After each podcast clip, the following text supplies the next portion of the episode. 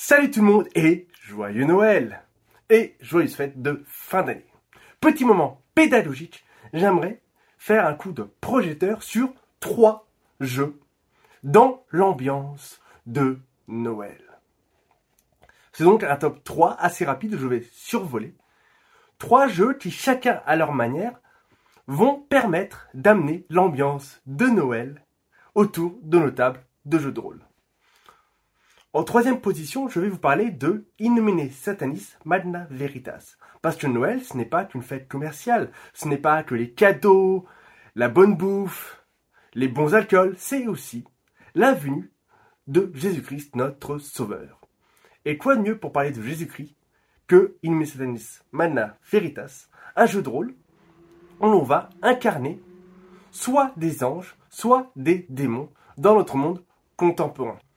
Même si on peut faire autre chose que de parler de Noël, on peut aussi s'attacher à l'histoire de Jésus, qui est euh, dans cet univers-là un archange, et à faire des choses autour de ça.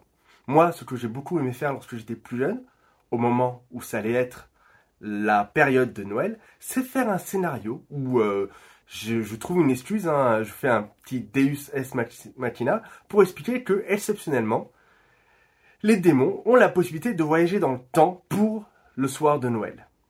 Et comme ce sont des démons, forcément, cette capacité qu'ils vont avoir exceptionnelle de voyager dans le temps, ils vont vouloir l'utiliser à mauvais escient, aller dans le passé et tuer le petit Jésus à sa naissance pour justement empêcher que la religion catholique s'installe.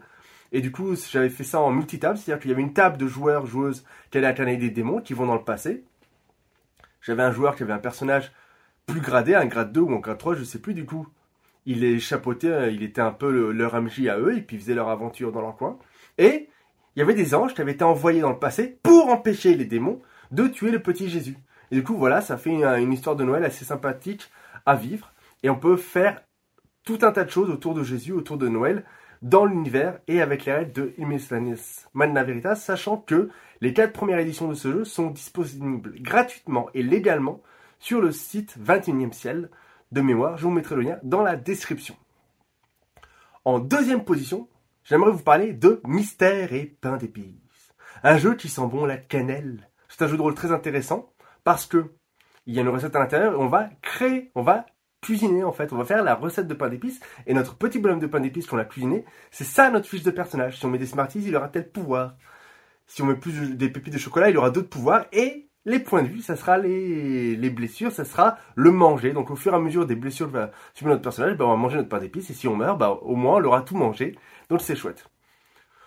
Je vous mets en description ou en fiche, je ne sais pas encore, un lien vers la merveilleuse vidéo de Morora de la chaîne Suck My Dis, puisque elle a fait une vidéo beaucoup plus complète sur Mystère et pain d'épices. Elle en parle en long, en travers, sur son côté pédagogique, sur son côté culinaire, sur comment ça fonctionne, elle vous explique tout, donc voilà, je ne vais pas m'embêter à redire ce qui a déjà été dit, surtout qu'elle l'a dit de très belle manière, donc voilà, Mystère et pain d'épices, c'est mon top deux des jeux dans l'esprit de Noël, c'est vraiment très chouette, on y joue des pains d'épices, on essaie de sauver la magie de Noël, on essaie de sauver sa fratrie, les autres pains d'épices qui ont été enfournés avec nous, bref, c'est chouette.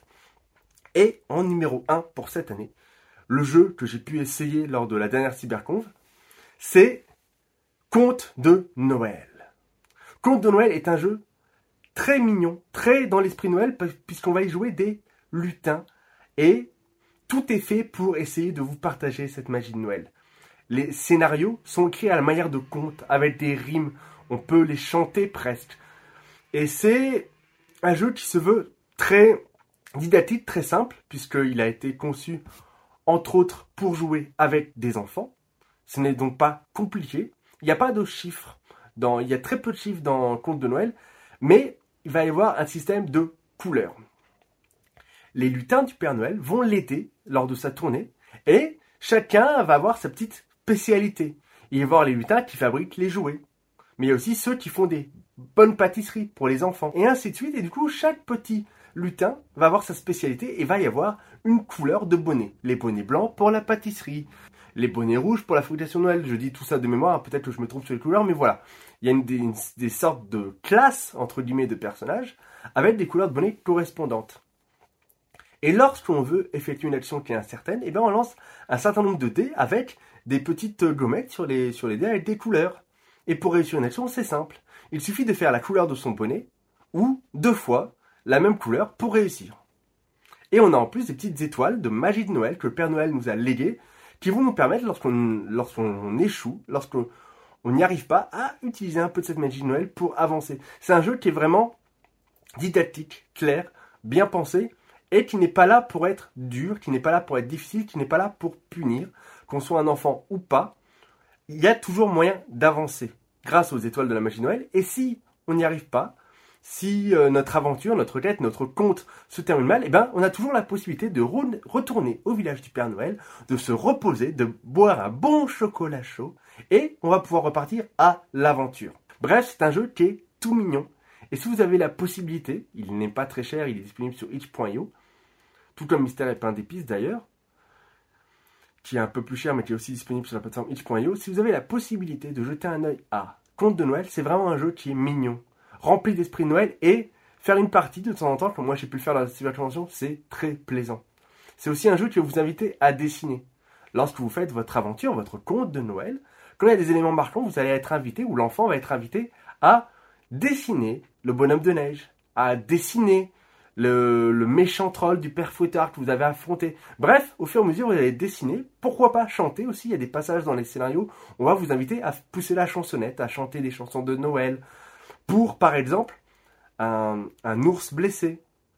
Eh bien, pour le guérir, pour lui, lui apporter la félicité et du bonheur, bah, vous allez chanter une petite chanson. Bref, il y a plein comme ça de passages dans, dans le scénario que j'ai joué, puis dans les autres scénarios qui vont être disponibles, qui sont là pour apporter un peu cet esprit de Noël, un petit peu de cette bienveillance, un petit peu de cette magie qu'on on ressent quelque part au moment des fêtes.